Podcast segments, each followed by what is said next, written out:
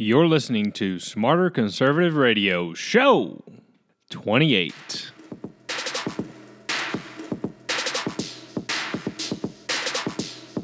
Hey, everybody, this is Patrick Ketchum, host of Smarter Conservative Radio.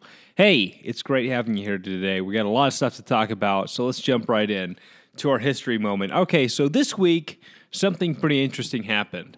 And, uh, and we saw that Donald Trump's daughter, Ivanka, she's got her own clothing line, right? Just like Donald Trump. He's got Donald Trump ties, Donald Trump this and that. She's got a clothing line. She's got dresses, and, and I think Melania does. I'm pretty sure every member of the Trump family has their own clothing line. Anyway, Ivanka, especially, you know, she's got these really nice dresses and, and, and ladies' clothing that is pretty affordable. It looks like, you know, it's not some super high end stuff, but she wore her own clothing during the inauguration and during, you know, the uh, the national convention. And so people would criticize her every once in a while, like, hey, you're promoting your own clothing and stuff. Same thing with Melania. She has her own clothing line and, and she would always wear her stuff. And, and sales of that uh, particular item would might spike a little bit at that time. Anyway, people, the media's been talking about this for a while. What just happened last week was that Nordstrom and it looks like TJ Maxx as well has pulled some of the, the the lines that they had from Ivanka Trump from their shelves. All right, so here's the thing about this. it's not unprecedented from a for a president to lash out at the media for attacking their daughter, right? Uh, but this isn't the media. This is a private business, okay? And uh, Donald Trump calls out Nordstrom's and he sends a tweet that says, you know, hey, they deliberately stopped carrying my daughter's stuff. And then he tweets not only from his own account, but from the president of the United States Twitter feed. He uh, he announces this and you know how horrible Nordstrom is. So that's a little sketchy right there. Uh, why? Because the president is attacking a private business in his role as president of the United States. Um, that's not good. that's not a good thing that Donald Trump did. I, have liked a lot of stuff he's done, but this kind of thing is so silly, so stupid, and so inappropriate. Uh, and, and, we have to sort of separate these things out and be able to recognize that, man, that is really not a good idea. And so, uh, and then you had Kellyanne, Kellyanne Conway, who's an advisor to Trump and talks a lot with uh, different outlets about what's going on. And she went out and said, hey, listen, uh, Nordstrom's was totally wrong for doing this, and I say everyone just go out and buy Ivanka Trump stuff. And it, you know, it was I think it was an innocent enough comment. Uh, she didn't realize that that is way, way illegal for uh, for for government uh, workers to be directing people to basically profiteering right? Uh, making profits off of their role in government.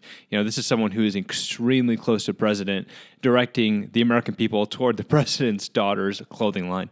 And so, really inappropriate. It looks like uh, she had a talking to by the uh, ethics committee there at the White House. And so, we'll see what happens with. You know, she's been making a lot of missteps lately. Very talented, but man, that is that is the job with a lot of pressure, a lot of pressure. First, a few weeks ago, she came out with uh, the phrase alternative facts, and then she uh, made a mistake by talking about the Bowling Green massacre uh, about a week ago, uh, or, or a little bit less, and then just two or three days ago, she came out with this uh, about Iv- buying Ivanka Trump stuff. So, really, for someone who did really well during the campaign, you know, the campaign and actually working in an administration is way different. So, maybe Kellyanne Conway is a little better suited for the campaign lifestyle. Uh, she's just been making a lot of uh, mistakes lately and and high pressure. Hey, high pressure, and they're just getting started. But this is drawing a lot of attention, not toward Donald Trump, but especially toward his uh, his staff, his White House staff, Sean Spicer, Flynn, uh, Conway, Bannon. These people are getting a lot of attention, and not always for good things. All right, so let's talk about a precedent that uh, that was set many many years ago. In fact, 60, 70 years ago. By Harry Truman. So you may not have known this, but this is not the first time that a president has lashed out because someone attacked his daughter. Harry Truman did the same thing uh, to the Washington Post. When he picked up the Washington Post December 6th, 1950, he read a review about his daughter Margaret's singing performance. So this she's an opera singer, okay? So she gave sort of her debut performance and there were lot, there was this review about it in the Washington Post. So Harry Truman read it and it, it basically said that while she was Margaret Margaret Truman was very attractive. Um, she hadn't improved very much. She cannot sing very well, and uh, you know the performance was lousy. And so Harry Truman pens this letter uh, and, and, sends it to this guy, and it becomes public. And this is what Truman says. He says, "Mr. Hume, this is the president, sitting president of the United States, right, writing to this this uh, music critic, Mr. Hume. I've just read your lousy review of Margaret's concert. I've come to the conclusion that you're an eight ulcer man on four ulcer pay." It seems to me that you're a frustrated old man who wishes he could have been successful. When you write such poppycock, as was in the back section of the paper you work for, it shows conclusively that you're off the beam and at least four of your five ulcers are at work. Someday, I hope to meet you. This is the good part. Someday, I hope to meet you. When that happens, you'll need a new nose, a lot of beefsteak for your black eyes, and perhaps a supporter below! Exclamation mark. Pelger or Pegler which is who's another uh, columnist that Truman hated. Pegler, a gutter snipe, is a gentleman alongside you. I hope you'll accept that statement as a worse insult than a reflection on your ancestry.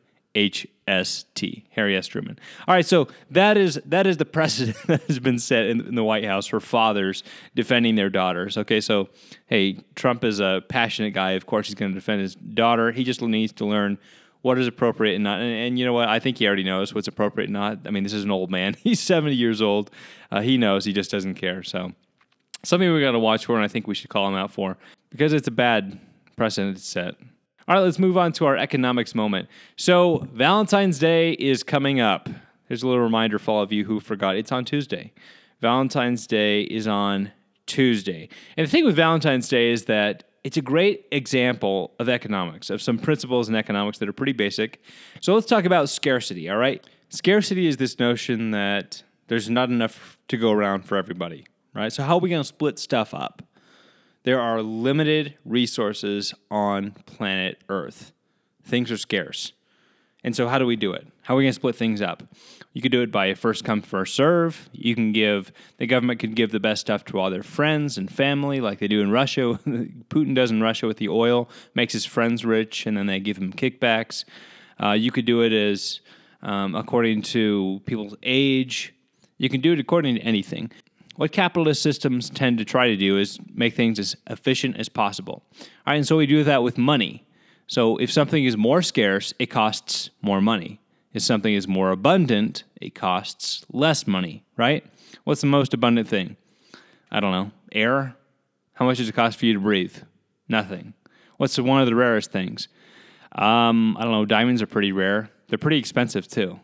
You know, stuff that is more scarce is more expensive. Stuff that is more abundant is cheaper. So now we get to why roses are so expensive on Valentine's Day. I mean, seriously, Roses are usually, you know, where I live, they're, uh, it depends. If you go to Walmart, if you go to a grocery store, they're 10 bucks for roses. If you get decent roses at a little floral shop, probably 29 bucks. Uh, on Valentine's Day, that goes up to about 59, 69 bucks. So why is that? Are they gouging us? Are our, our floral shops gouging us? Are they trying to you know, needle, wheedle as much money out of the American people as they possibly can because this is the one day they're going to sell more than any other day. Um, no, actually, it's it's because of this this thing of, about scarcity, right? As things become more scarce, you know, there's less abundance. The prices have to go up in order to divvy out the proper amount of people. We just talked about in the beginning. Are we going to divvy up according to first come first serve? Well, if the flower shops did that, then as soon as their doors open, they would sell out all the roses, you know, 29 bucks, and there would be none left.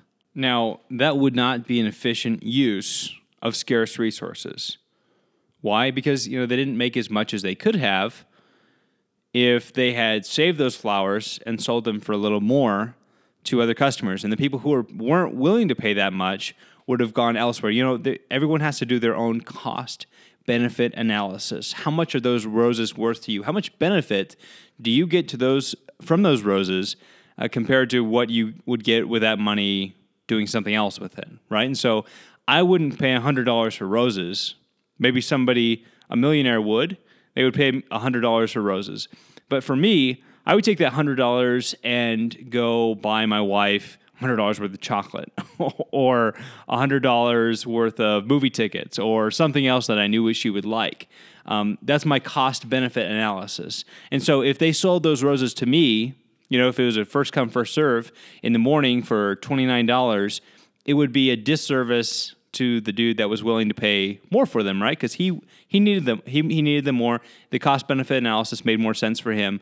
And uh, since there is a bigger scarcity, you know, there are fewer roses at the time. That in order to make things as efficient as possible and not run out, uh, flower shops have to raise their prices. So it's not gouging. It is. It, think of it as a way to distribute things as efficiently as possible to the market. And so with that said, good luck buying those, you know, hundred dollar roses on Tuesday. I'm gonna try to get mine tomorrow morning, and hopefully, hopefully it's not too much, but uh, we uh, we'll see. Maybe I'll have to make a trip to uh, the grocery store to help myself out. All right, let's talk a little bit about this. Uh, let's start off with SNL. Actually, SNL has been doing some sort of funny things. Melissa McCarthy did an impression of Sean Spicer, who is Trump's press secretary. Sean Spicer, I mean, Oh, okay, first of all, Sean Spicer has the worst job in America. Okay, it is the worst job. He has to get out every day and defend Donald Trump. He and Kellyanne Conway have the worst jobs in America. Not just because they're defending Donald Trump, but because everyone wants Trump to fail. And they have to defend against all of that. So here, if you didn't see it, you got to see Melissa McCarthy. She dresses up like Sean Spicer. It's pretty good.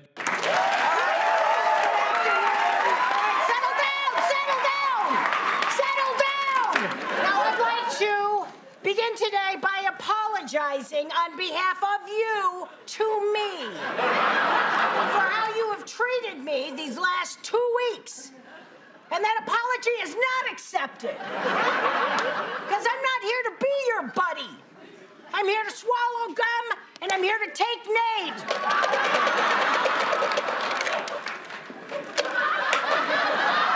Okay, we'll do a couple questions. Go. Glenn Thrush, New York Times. Boo! Go ahead. Yeah, I-, I wanted to ask about the travel ban on Muslims. Yeah, it's not a ban. I'm sorry? It's not a ban. The travel ban is not a ban, which makes it not a ban. But you just called it a ban. Because I'm using your words. You said ban. You said ban. Now I'm saying it the president tweeted, and I quote, Yeah. if the ban were announced with a one week notice. Yeah, exactly. You just said that. He's quoting you. It's your words. He's using your words. When you use the words and he uses them back, it's circular using of the word, and that's from you. All right, so Melissa McCarthy is really funny, uh, despite her performance in the new Ghostbusters. She's funny here, very funny, and it's a great impression of Sean Spicer. She looks just, just like him. Uh, it was impressive. But here's the thing: I'm glad they're doing this. It's a good sign. It means that Sean Spicer is actually getting aggressive with the media. It's he's actually getting aggressive with the left, like Steve Bannon said. I don't like like Steve Bannon. Uh, I would say it all, but I did like this one statement he made. He said that the opposition party for the White House or President Trump isn't the Democrat Party, it is the media. And that's what it is. So the fact that the media is going after Sean Spicer means that he is actually being aggressive enough with them and, uh, and letting them know that he can't be walked over like other Republicans have been in the past. All right, so that was pretty funny. SNL will continue to do that and um, probably do the impressions of of Donald Trump from Alec Baldwin, which I think are just horrible. Could they have gotten anyone worse? Does anyone in America do uh, uh, an impression of Donald Trump that is worse than Alec Baldwin? He is literally so bad at it. I, I just think that everyone does an impression better than, and, and it's he doesn't have to do much. If you've ever seen Alec Baldwin, you know, in 30 Rock or any other TV show, he's enough like Donald Trump as it is. He can pretty much just re- dress up like him, but it's so over the top. I'm like, dude, dude, this stinks.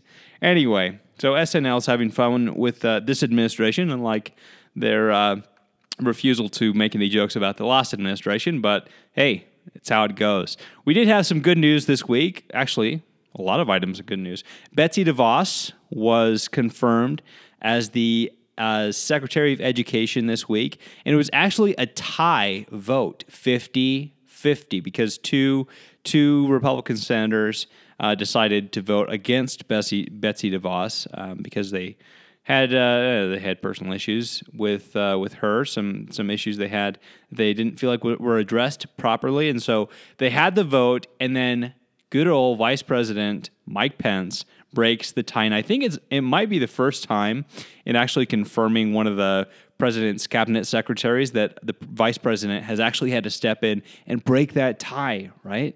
So he did that. It was 51 50, but Betsy DeVos got her seat as the uh, Secretary of Education. I think she's going to do some really good things. All right, one of the big stories from this week was that uh, Senator Sessions from Alabama, Jeff Sessions, was also confirmed as the attorney general and there were heated debates. You know democrats picked a few people they really wanted to you know stick it to during these confirmation hearings. One was De- betsy devos because i don't know. I, I, I think that i think that the teachers union is very, very, very. It's a sacred cow in the Democrat Democratic Party. Okay, and so I think that's why they went after Betsy DeVos. She sort of looked nervous during her hearings, and she seemed a little vulnerable. You know, she didn't have a ton of experience in uh, in the public sector and things, and so they really went after her hard, trying to make her look like a total buffoon, which she's not. And they really went after Secretary or Senator Sessions hard because of some past comments. Again, I've talked about this in the past. He's not a racist. He made some comments in the '80s when he was attorney general down there in Alabama. I mean, he prosecuted the Ku Klux Klan for heaven's sake. You know, he like pre- almost single handedly drove them out of of that state. And so, uh, a racist he is definitely not. But he made a joke about the Ku Klux Klan back in uh, in the '80s, supposedly, to a couple of friends, where he said, you know, they they were found out that they were doing pot or some marijuana, and uh, he said, you know something to the effect of I didn't have anything against the Ku Klux Klan until I found out they were using marijuana. You know, which is actually a pretty funny joke, but the left has no sense of humor. That nothing is allowed those jokes are not allowed on the left unless you are gay, uh, a minority, but for a white straight male to make a joke like that, which is totally fine. It's a joke for heaven's sake. It's a joke. It's a funny joke. For but if you're white straight male, um, then you must be crucified for making a joke like that. And so that's why he actually didn't get his judgeship back in the 80s. He was up for to become a federal judge, but because of those comments, he had to back out. And this time around, those comments came up again. And one of the chief agitators during his confirmation hearings was none other than Senator Elizabeth Warren from uh, Massachusetts. All right, so she gets up and begins to impugn the character of Jeff sessions. And this is against the Senate rules, right? So the Senate sort of prides itself on being this orderly, mature, uh, senior body full of wisdom and of the ages. And yeah, it's really not, but but it thinks it is. And it's got these specific list of rules, and they're there for good reasons. Okay, back in the uh, early 1900s, actually, two senators got into a fist fight. All right. So these two guys, one of them was supposedly in the pocket of a political boss from his state, and the other was calling him out and saying that he was dishonorable, he was a liar, he was taking these, he was taking bribes and all this stuff. And the other guy, you know, he's not going to let that stand, so they just get into all all out brawl on the Senate floor. You know, th- you think things are bad today? this is the stuff that used to happen back then, and and of course, in the House of Representatives back in the 1800s, someone was almost beat to death with a stick. So, anyway, there was a rule made that you can't impugn someone's character. You can't come, stand up and say you're they're a liar or you know they're they're uh, they're taking bribes for something. You know they're whatever. If, if you have evidence, you can you can put submit it a different way, and you know get someone uh, censured or thrown off or, or punished something for whatever they're doing wrong. But you can't do it. It just violates the decorum of the Senate, and so she does that, and she's warned. Right, she's warned. Don't do that to Senator Sessions. He is a senator still. You cannot be accusing him of these things. And she's saying, in fact, let me just play it here. That protects the most fundamental right to vote. A person who has exhibited so much hostility to the enforcement of those laws. The senator is reminded that it is a violation of Rule 19 of the standing rules of the Senate to impute to another senator or senators any conduct or motive unworthy or becoming a senator. Uh, Mr. President, I don't think I quite understand. I'm reading a letter from Coretta Scott King to the Judiciary Committee from 1986 that was admitted into the record.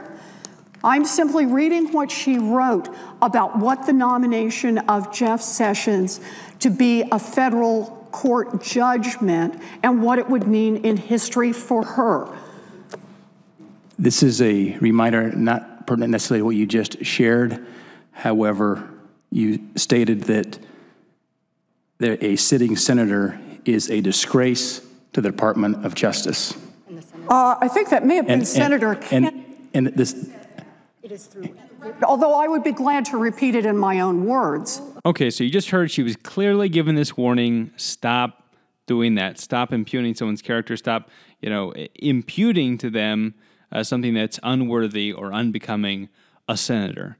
Uh, she's warned. She will not stop, and then she gets Mitch slapped, as some people have put it.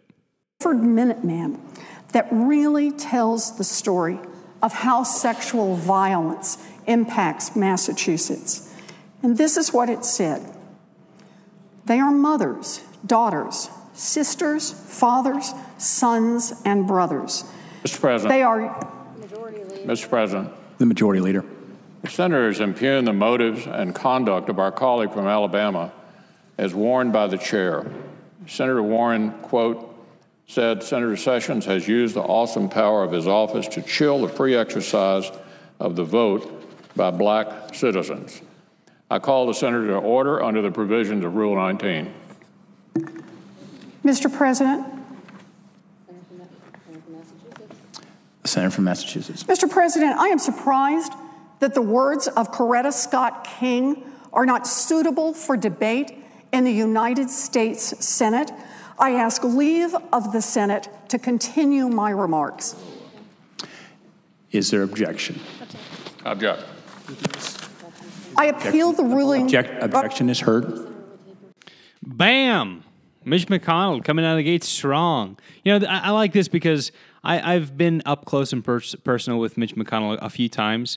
Uh, you know, as he speaks to different campaigns or organization uh, organizations I've been in, and he's totally different. Okay, so he comes across as this really boring white Southern old guy who looks a little bit like a turtle. Okay, a lot of it like a turtle, and uh, and, and everyone I was always saying how spineless and how feckless and this guy never stands up to the Democrats. This dude's pretty smart, and you'll notice that President Obama was not able to put someone on the Supreme Court last year like he tried with Merrick Garland because of Mitch McConnell's resolve. Now, I think he handled that poorly, but Mitch McConnell isn't the Senate Majority Leader for nothing. You know, this guy this guy doesn't take crap when uh, when he can put a stop to it. Now, a lot of people saying this was a bad tactic because by doing this, by making a big deal about it, by making Senator Warren shut up on the Senate floor, you just gave her a huge platform, you know, and, and people are posting and news outlets are interviewing Senator Warren saying, oh, what is it like to be silenced by a man, you know, this white Southern guy, leader uh, in the Senate, and she's and, and and she's able to get all this free publicity, and so that's not great. It's not great to hand Senator Warren the megaphone and, and let her air her grievances and, and, sort of gather more support for uh, for her cause. But I don't think it was a horrible move. Mitch McConnell has to do this every once in a while to remind people who's boss. I think. And the, the rule's there. The rule's there, so it should be followed. And uh, just because she's a woman uh, doesn't mean, or because she's Native American, as she claimed on her uh, application to Harvard Law School. And by the way, she might be the whitest person who has ever entered Earth's atmosphere. Even she has to abide by the Senate's rules if she wants to be there. This document she was reading was from Coretta Scott King, who was the wife of Martin Luther King Jr. She was using this in order to attack Senator Sessions. However, the next day, uh, Neil Cavuto had an interview with the niece of Coretta Scott King, and this is what she had to say.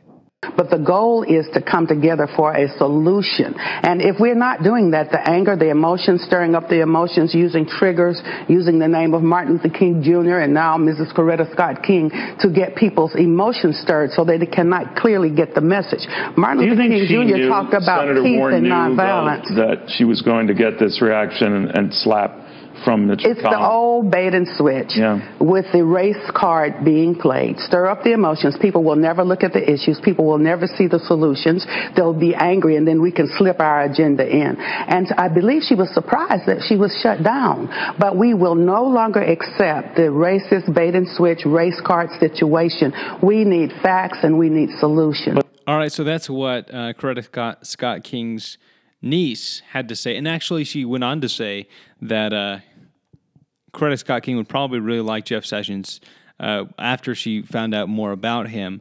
And despite what she had written in a previous letter, you know, almost 40 years ago, said that because of all the work that Jeff Sessions has done on behalf of minority com- communities, on ha- behalf of the black community there in Alabama with voting rights and also with his prosecution of the KKK. And so, you know, really reasonable. I, I, I love the example of the King family just trying to bring peace, trying, trying to bring people together, and pointing out when people are throwing around the, the race card needlessly, as uh, she said Senator Warren did in that situation. All right, lastly, from this saga, I'd like to play a little clip from Tim Scott. So Tim Scott is a senator from South Carolina. Um, I actually spent a lot of time with Tim Scott on the road with uh, Marco Rubio's campaign. This is one of the funniest guys in the Senate and one of the most charismatic people you will probably ever meet if you get to meet him or even listen to him give a speech. He's able to articulate conservatism in a way that I think is really attractive to people. He's the only black senator Republican in the United States Senate, and and he got up and he he he read a bunch of tweets because he he voted for Senator Sessions, and because of all the vitriol, all the hatred that the Democrats brought to bear on this confirmation hearing of Jeff Sessions because of supposed racist comments, you know, almost forty years ago, um, a lot of of Jeff of a lot of Tim Scott's constituents, or and just people in general, were were calling him out for voting for Jeff Sessions. I go on to read from folks who wanted to share their opinions about my endorsing Jeff Sessions. You are a disgrace to the black race.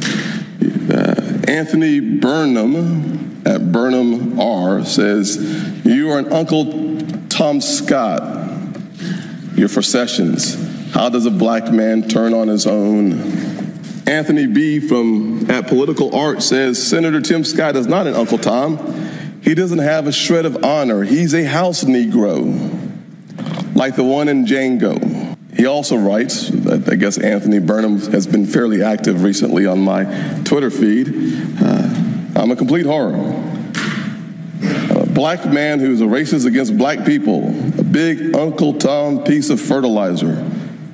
Think for yourselves. You are a disgrace to your race. I left out all the ones that used the N word. Just felt like that would not be appropriate. You see, what I'm surprised by, just a smidgen, is that the liberal left that speaks and desires for all of us to be tolerant do not want to be tolerant of anyone that disagrees with where they are coming from. So the definition of tolerance isn't that all Americans experience a high level of tolerance, it's that all Americans who agree with them experiences this so-called tolerance. All right, that's some that's some sobering stuff. You know, Tim Scott being harassed, uh, being called small-minded or closed-minded, or being part of a herd mentality. Are you kidding me? If anything, you know, he's not. You know, almost all African Americans in the United States, uh, upwards of 95, 90%, uh, vote Democrat. Vote Democrat. That vote, they vote Democrat. And so uh, this this is great. This is this is called diversity of thought, which is a really great thing. It's a very distinct thing from just plain old diversity, which can mean hey, gender diversity or racial diversity. The important thing is diversity of thought. And that's what Tim Scott brings to the black community, which is really great. So, okay, really busy week, but I'm going to throw this in here too. Uh, Neil Gorsuch made a comment to Senator Blumenthal that he was displeased with Trump calling out the judge from the Ninth Circuit Court who struck down Trump's uh, travel ban, right? Gorsuch said he was disheartened by it, and uh, and he reported that, and, and then this was so sort of a private conversation, right? So he's the next Supreme Court justice, and he's going around and meeting with the different senators because the senators have to approve him. And so he's having this private conversation with Blumenthal, and all of a sudden, the next day, Blumenthal comes out and announces it to the world. Hey, he just told me this about Trump, and he's mad about it. I'm like, what? What scumbag you are? You know, these private conversations of the next Supreme Court justice potentially isn't even private. Everything is so politicized. So Trump immediately comes out and attacks Blumenthal and says says that he's misrepresenting Gorsuch, which he wasn't. It sounds like that Gorsuch actually doesn't like when Trump attacks the judiciary. You know, anyone with a robe on uh, because tr- th- these are distinct branches. You know, we've got the, the judiciary, we've got the executive branch, we've got the legislature. Okay, so they probably shouldn't be calling each other out, but this is not unprecedented. Again, we just have to go back a few presidents to find someone who did something much, much worse, and that's FDR. All right, and granted, this was about uh, 80 years ago, but FDR during his presidency at one point threatened to remove all the justices from the Supreme Court just so he could get his way. So they would stop calling his, you know, his actions unconstitutional. And in fact, he had a plan to uh, limit the age, you know, that that all Supreme Court justices had to step down by the age of 70 or 75. I can't remember what he suggested. And then they would put in a substitute who would just cancel out the votes of the person that that voted against whatever he wanted them to vote for. All right, so that is insanity. Okay, Trump calling somebody a so-called judge or making fun of a judge or questioning a judge judge's uh, opinion about an executive order which is clearly legal. Clearly Donald Trump has the right to protect the United States by issuing a travel uh, pause on certain countries. Okay, that is literally his job. He's and the executive branch is to find out you know, what is dangerous and protect the American people. But this judge, all right, fine, he's got his own opinion. The ninth, the Ninth Circuit Court is extraordinarily leftist. I mean, it is just a cesspool of leftism and activist judging. All right, so not surprising that it came out of there, but the fact that Trump calls out this judge, it's not a big deal. Please, please, it's not a big deal. And and the fact that uh, that uh, Judge Gorsuch future Supreme Court justice, hopefully, is sort of calling out Trump when he thinks he's wrong, I think is also a good thing. He's a very originalist and textualist pick for Donald Trump, but he also thinks for himself, which is good. So, not a big deal. Many presidents have been more extreme. Okay, let's end. Today, let's do something a little special. We talked in the beginning about Margaret Truman who was the daughter of Harry S. Truman, and, and, and she was criticized because of her singing. But I'm going to let you be the critic today and uh, take a listen to a little bit of uh, her singing, and that'll be and that'll be my recommendation for the day.